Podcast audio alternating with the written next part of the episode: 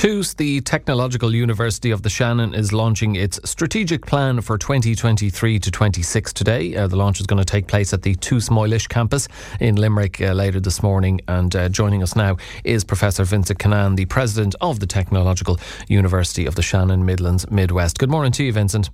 Morning, Alan. How are you doing? Very well. Thanks very much for joining us. Uh, it's going to be a busy and exciting morning for yourself uh, and your colleagues there. Um, can you tell us a little bit more about the strategic plan and, and what its main aims are?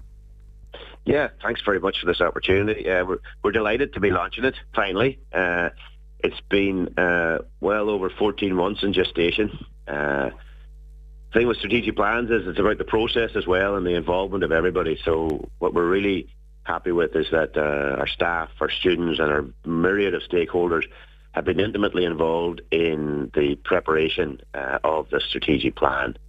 So it's very much about our plan and uh, and, and, our, our views and our, our ambitious uh, needs for the future. So yeah, we're we're co- concentrating on four key areas, as you might expect. These are in education. They're also in research, which is a very growing activity for this technological university. It's also about the core, about our people and how we organise ourselves. With you know, the people are our greatest strength. So, and then about connection and connecting communities, because that's one of our core values is how we collaborate with uh, everybody. But in a multi-campus uh, activity such as we are, you know, it's about connecting our own staff in the first instance and allowing them to connect with their students and then connecting to our, our stakeholders, as those external communities which there are many. So we'll have uh, four key priorities, 16 key objectives. But really, we're a values-based organisation. So we started this whole exercise looking at what are the values of this organisation, this new organisation. And we developed our, our core strategic plan based on those values. Uh, we were very clear about what our purpose was, and we have a very ambitious vision into the future. So we'll also be outlining how uh, what strategic enablers will allow us to realise our plans. Because lots of strategic plans are uh, sit on shelves, Alan, and they, they don't really become real. So we've got to ensure that what we are saying we are going to do, we will achieve. And uh, I suppose the, the launch today will put that in everybody's minds.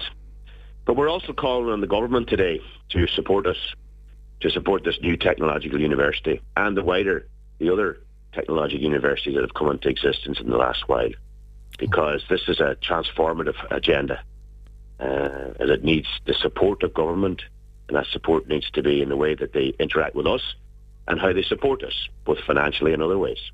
Okay, and so, uh, Sorry, Jan, go on ahead. You, you, mentioned, sorry to cut across it, but you mentioned, you know, obviously you're a multi-campus uh, university. One of those campuses is in Ennis. I'm just wondering, Vincent, where that falls, where the Ennis campus falls within the strategy, and, and if there are any plans contained within it to increase the number of students attending that campus. Yeah, well, Ennis is very much uh, a part and parcel of, uh, of the TUS family.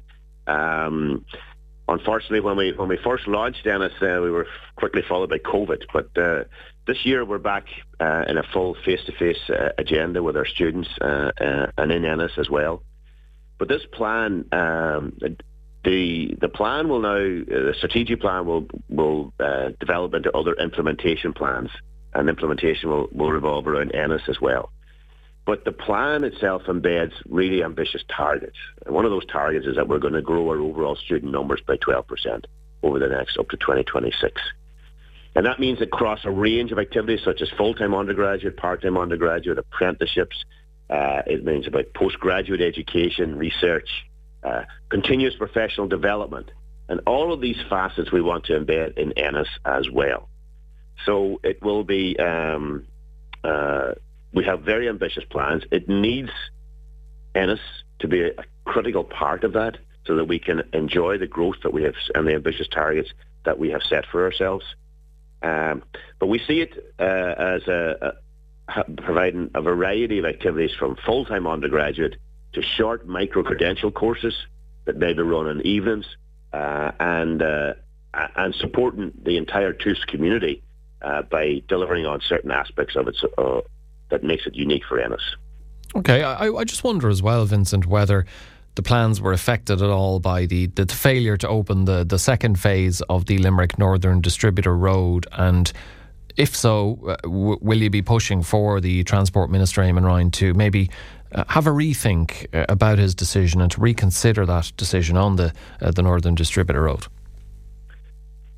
And I, I think you put your finger on one of the most critical pieces of infrastructure for this region and the lack thereof. Um, I'm, I'm on record as saying I think this is it's a critical piece that without it, uh, this region will not achieve its own ambitious goals. TUS sees itself very much as a part of that, uh, of this regional, uh, this region, and uh, as a growth centre for this region. But I think that the absence of the Northern Distributor Road in the recent uh, Limerick, uh, Shannon metropolitan area plans is, is, is, is a really retrograde step one that we have taken to the minister, one that I've personally taken to the minister.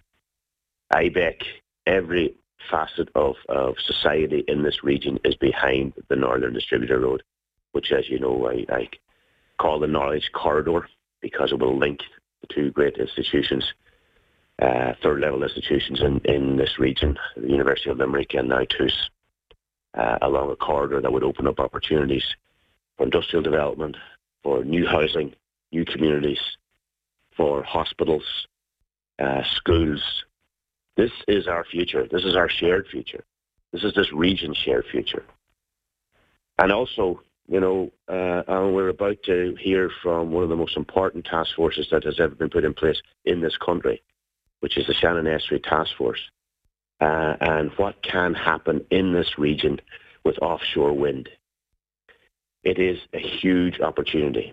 That huge opportunity will be reliant on the infrastructure that's in place in the region.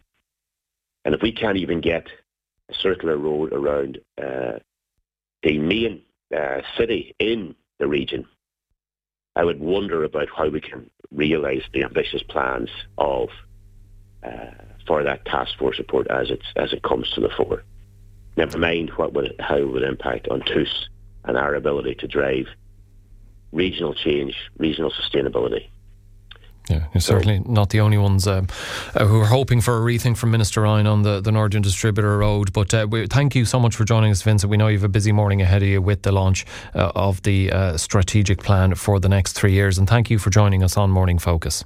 It's been a pleasure, Alan, as always. Thanks very much indeed. Thank you. Take care. That's Professor Vincent Cunnane, President of the Technological University of the Shannon Midlands Midwest.